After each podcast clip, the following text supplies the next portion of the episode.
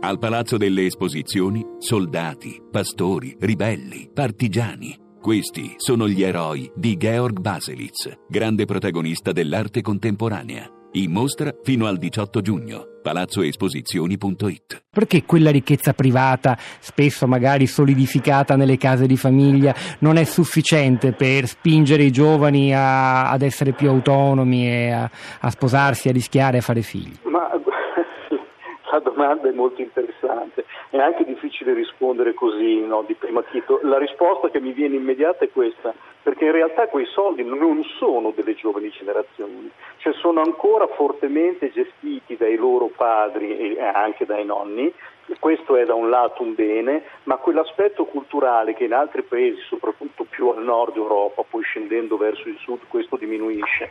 Eh, quell'aspetto culturale che vuole che i ragazzi, i giovani escano di casa molto presto, si arrangino anche, in, cerchino la loro indipendenza ehm, con il sostegno della famiglia, ma in realtà anche facendo molto da loro, da noi non c'è. Quindi in realtà quei soldi non sono nelle mani dei ragazzi, che non, non li sentono come loro e i ragazzi, le, le generazioni più, più giovani oggi non si sentono minimamente capaci di progettare, programmare e vedere un loro futuro nelle loro mani. Questo mi pare un aspetto molto particolare dell'Italia che è collegato all'altro aspetto di questa cultura molto familiaristica per cui tutte le responsabilità della crescita dei figli vanno ai genitori, mentre pubblicamente non si sente una grande spinta all'educazione, alla crescita e alla all'autonomizzazione dei giovani il combinato disposto di questo, più come si diceva prima, eh, una politica sociale che eh, non soltanto è tra le più le meno sviluppate d'Europa, se non la meno sviluppata d'Europa,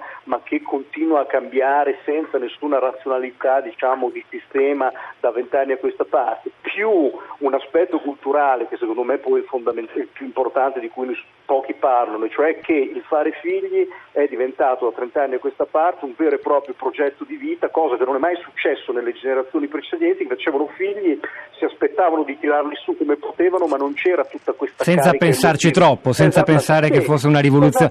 E questa eh. è una rivoluzione culturale gigantesca. Però dovrebbe, essere, dovrebbe accadere anche in Francia, invece no.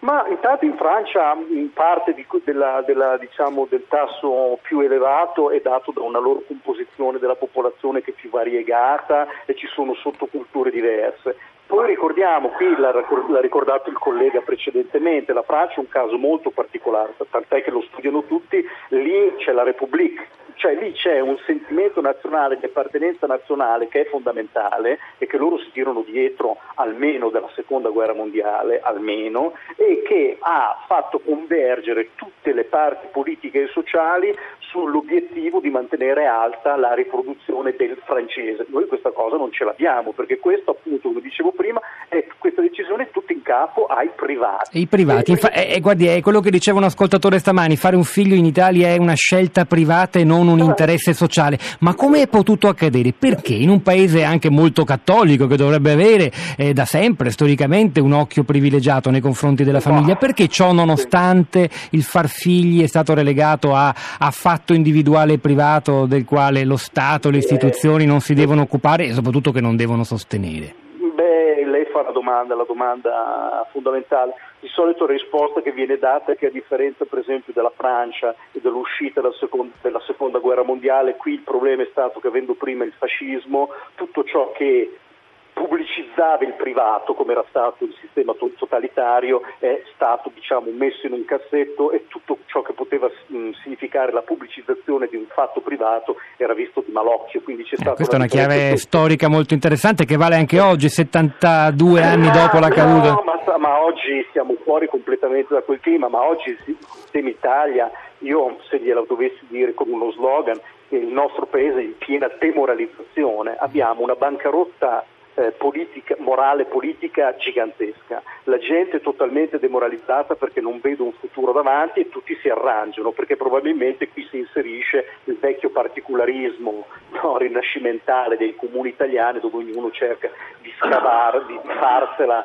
di, di, riuscire a risolvere i problemi autonomamente senza, come si direbbe oggi con un termine orrendo, fare sistema. E c'è questa cultura qua e tutti, il problema è, vorrei aggiungerle questo, che questa cosa non regge più Cioè i dati che stanno venendo fuori, a parte il fatto che è una tendenza, cioè è la cosa più normale, non c'è nessuna sorpresa in quello che ci dice l'Istat, eh, sarebbe una sorpresa il contrario. Mm, questi dati ci dicono che il nostro sistema non è più sostenibile, non è più sostenibile dal punto di vista economico perché fra vent'anni non avremo i soldi per le pensioni e per il sistema sanitario, non è sostenibile dal punto di vista politico perché fra vent'anni a votare saranno in prevalenza vecchi che non avranno come riferimenti i problemi dei giovani, non è sostenibile dal punto di vista sociale perché c'è uno scontro o comunque una frattura generazionale difficilmente ricomponibile anche con l'introduzione delle nuove tecnologie bla bla bla di cui tutti sappiamo. Quindi noi non siamo un paese sostenibile. Perché va avanti così la faccenda? E questo sa, se lo sapessi forse eh, chissà. Certo chissà, è che nel frattempo... Eh, nel frattempo, a proposito di, di, frattura generazionale, cresce il numero degli italiani, soprattutto giovani, che se ne vanno all'estero, si parla di 115.000. Sì, prego. Ma qualsiasi genitore eh, minimamente sensato che ha i capitali adatti, capitale culturale, capitale monetario, oggi per i propri figli pensa no, a un'uscita.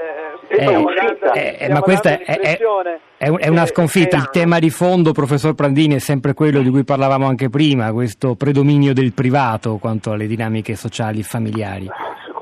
L'Italia, ehm, da questo punto di vista, per certi versi come anche la Germania fino a qualche tempo fa, è veramente un caso molto particolare. Qui c'è, c'è a mio parere, molto eh, modesto, c'è un, um, una specie di combinato disposto um, che sembra rendere vincenti sia lo Stato che la famiglia che dice io Stato ti lascio fare famiglia dandoti pochissimo ma lasciandoti anche libertà, ci pensi tu e dall'altra parte la famiglia pensa di essere lasciata completamente libera ma poi non ce la fa questo non funziona più. Eh, anche la Germania era in questa situazione culturale perché aveva una distinzione privato-pubblico molto forte, ma la Germania negli ultimi dieci anni ha cambiato moltissimo dal punto di vista delle politiche familiari, ma anche dell'istruzione, i tempi delle scuole per permettere alle donne di andare a lavorare, eccetera.